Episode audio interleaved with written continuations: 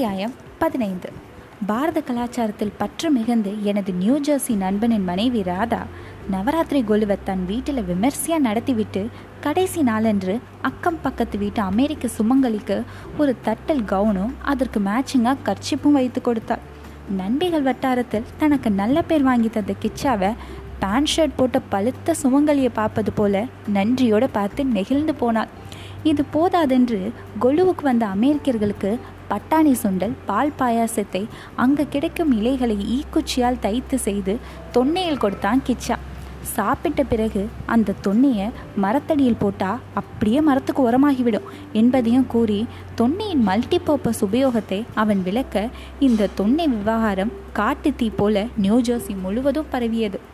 அபாயகரமான பிளாஸ்டிக் பொல்யூஷனை தவிர்ப்பது எப்படி என்பது பற்றி ஆராய்ச்சி செய்து கொண்டிருக்கும் கொல்லுவுக்கு வந்த நியூ ஜெர்சி விஞ்ஞானி ஒருவர் பிளாஸ்டிக்கு பதிலாக கிச்சா விநியோகத்தை ஈக்குச்சி தொன்னையால் எக்கச்சக்கமாக ஈர்க்கப்பட்டு விட்டார் மறுநாளே டேப்லாய்டு எனப்படும் லோக்கல் பத்திரிகையில் தொன்னை மேன் ஃப்ரம் சென்னை என்ற தலைப்பில் வெங்கட் வீட்டுக்கு கொழுப்படியில் உட்கார்ந்திருக்கும் கிச்சாவின் படம் போட்டு தொன்னையை புத்தம் புதிய த்ரோவே கப் என்று விவரித்து விலாவரியாக கட்டுரை எழுதி கிச்சாவை ஐன்ஸ்டன் லெவலில் புகழ்ந்து கூறியிருந்தார். தன் வீட்டுக்கு கொலு பற்றிய செய்தி பத்திரிகையில் வரும் அளவுக்கு பிரபலமான சந்தோஷத்தில் ராதாவுக்கு கிச்சாவை ரொம்பவும் பிடித்து போய்விட்டது. விளைவு என் நண்பன் வீட்டில் என் கொடி ஏற்றுவதற்கு முன்பே இறக்கப்பட்டு கிச்சாவின் கொடி பட்டொலி வீசி பறக்க ஆரம்பித்தது. ராதா கேட்டுக்கொண்டதன் பேரில் பக்கத்து கிராமத்துக்கு வெங்கட்டோட கிச்சா சென்று அங்கு இருக்கும் மாடுகள் போடும் சாணத்தை எடுத்து வந்து தண்ணீரில் கரைத்து தினமும் வாசல் தெளித்து கோலம் போட்டான். வைத்த கையை எடிக்காம புள்ளிகளை இணைத்து கிச்சா கோலம் போடுவதை வாயை பிளந்தபடி பக்கத்து வீட்டு பெண் அடுத்தாத்து ஆர்லிங்டன் எதிர் வீட்டு எமர்சன் தத்தம் மனைவிமார்களோடு பார்த்துவிட்டு சிஎன்எனுக்கு தகவல் கூற கேமரா சகிதமாக சிஎன்என் நிருபி எலிசா வந்துவிட்டா. இவ்வளவு ஒலியா இருக்கியே எலிசாவுக்கு பதிலாக மெலிசான்னு பேரை மாற்றிக்கோடி அப்படின்னு கோலம் போட்டபடியே கிண்டல் செய்து கொண்ட கிச்சா போஸ் கொடுக்க அது லைவாக அமெரிக்க டிவிகளில் ஒளிபரப்பானது. கிச்சாவிடம் கோலத்தின் தாத்பரத்தியை பற்றி எலிசா கேட்க kolam means beauty like you அப்படின்னு ஐஸ் வைக்க எலிசா குஷியாக கிச்சாவை டைட் க்ளோஸ்அப்பில் கவர் செய்தா.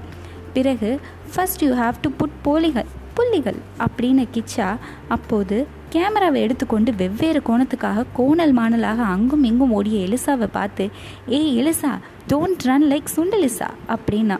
திடீரென்று ஞாபகம் வர புள்ளி மீன்ஸ் இம்பார்ட்டன்ட் பர்சன்ஸ் பெரும் புள்ளி மீன்ஸ் பிக் ஷாட்ஸ் என்று கூறினான் கிச்சா.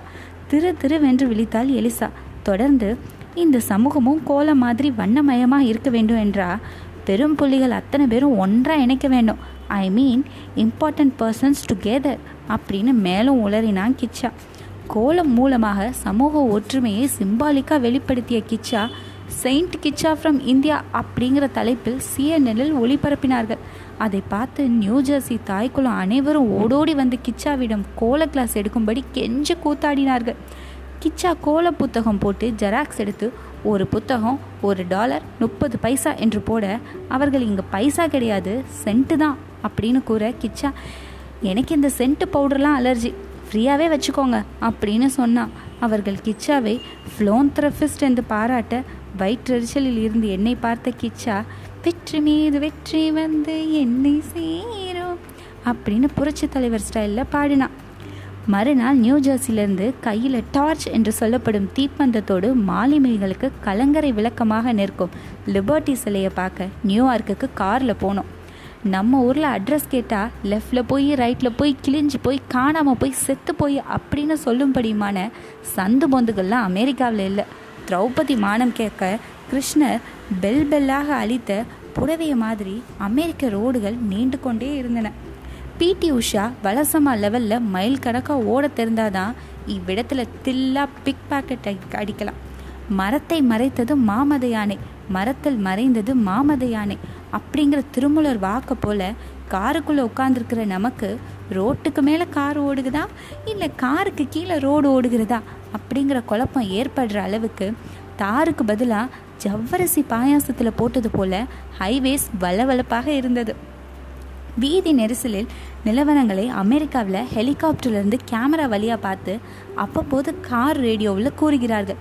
துரைசாமி சப்வேயில் துரைசாமியே தனியாக நடந்து போக முடியாத அளவுக்கு கார் ஆட்டோ பஸ் லாரி என்று traffic mixed route jam Arcot ரோட்டில் ஓரளவு தான் டிராஃபிக் ஜாம் எனவே கோடம்பாக்கத்துக்கு சினிமா சான்ஸ் கேட்க போகிறவர்கள் ஆர்காட் ரோடு வழியாக போனால் தாமதமானாலும் அப்பா ரோலாவது கிடைக்க வாய்ப்புண்டு.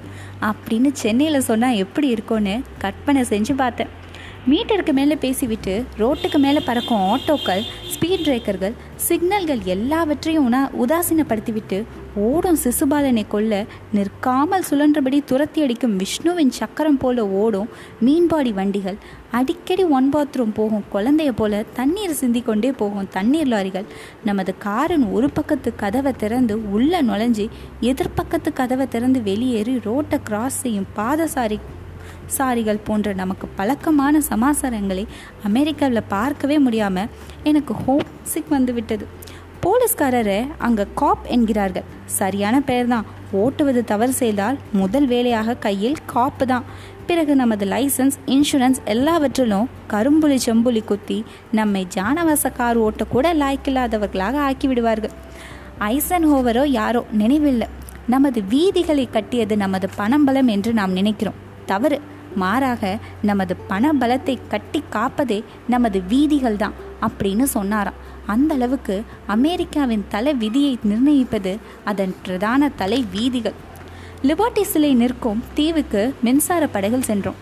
பிரான்சிலிருந்து பாகம் பாகமாக அந்த சிலையை முழுமையாக பிரதிஷ்டை செய்து அதன் திறப்பு விழாவின் போது நடந்த வேடிக்கையை வெங்கட் சீரியஸாக சொன்னான்.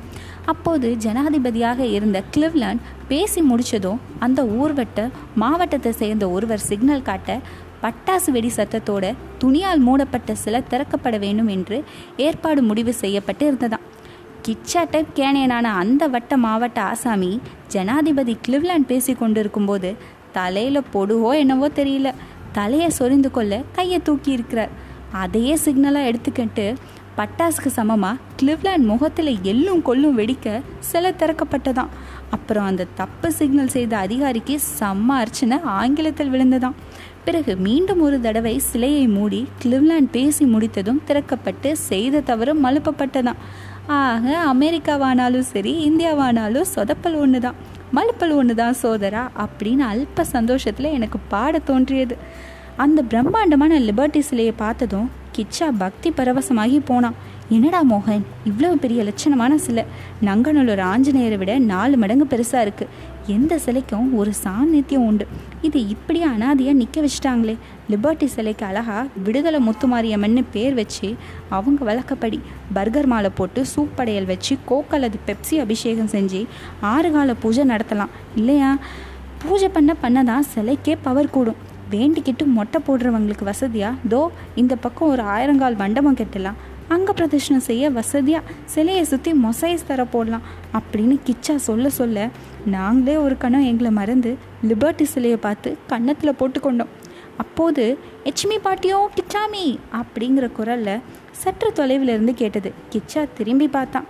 கொரியன் ஏர்வேஸில் சக பயணியாக வந்து கிச்சா விட்ட ரீலுக்கு மயந்து வாட்சு டிரான்சிஸ்டர்னு உபயம் செஞ்ச ஜப்பானிய டூரிஸ்ட் குள்ளர் கேமரா பைனாக்குலர் சகிதமாக கிச்சாவை நோக்கி வேகமாக வந்து கொண்டிருந்தார். அடுத்த அத்தியாயத்தில் சந்திக்கலாமா?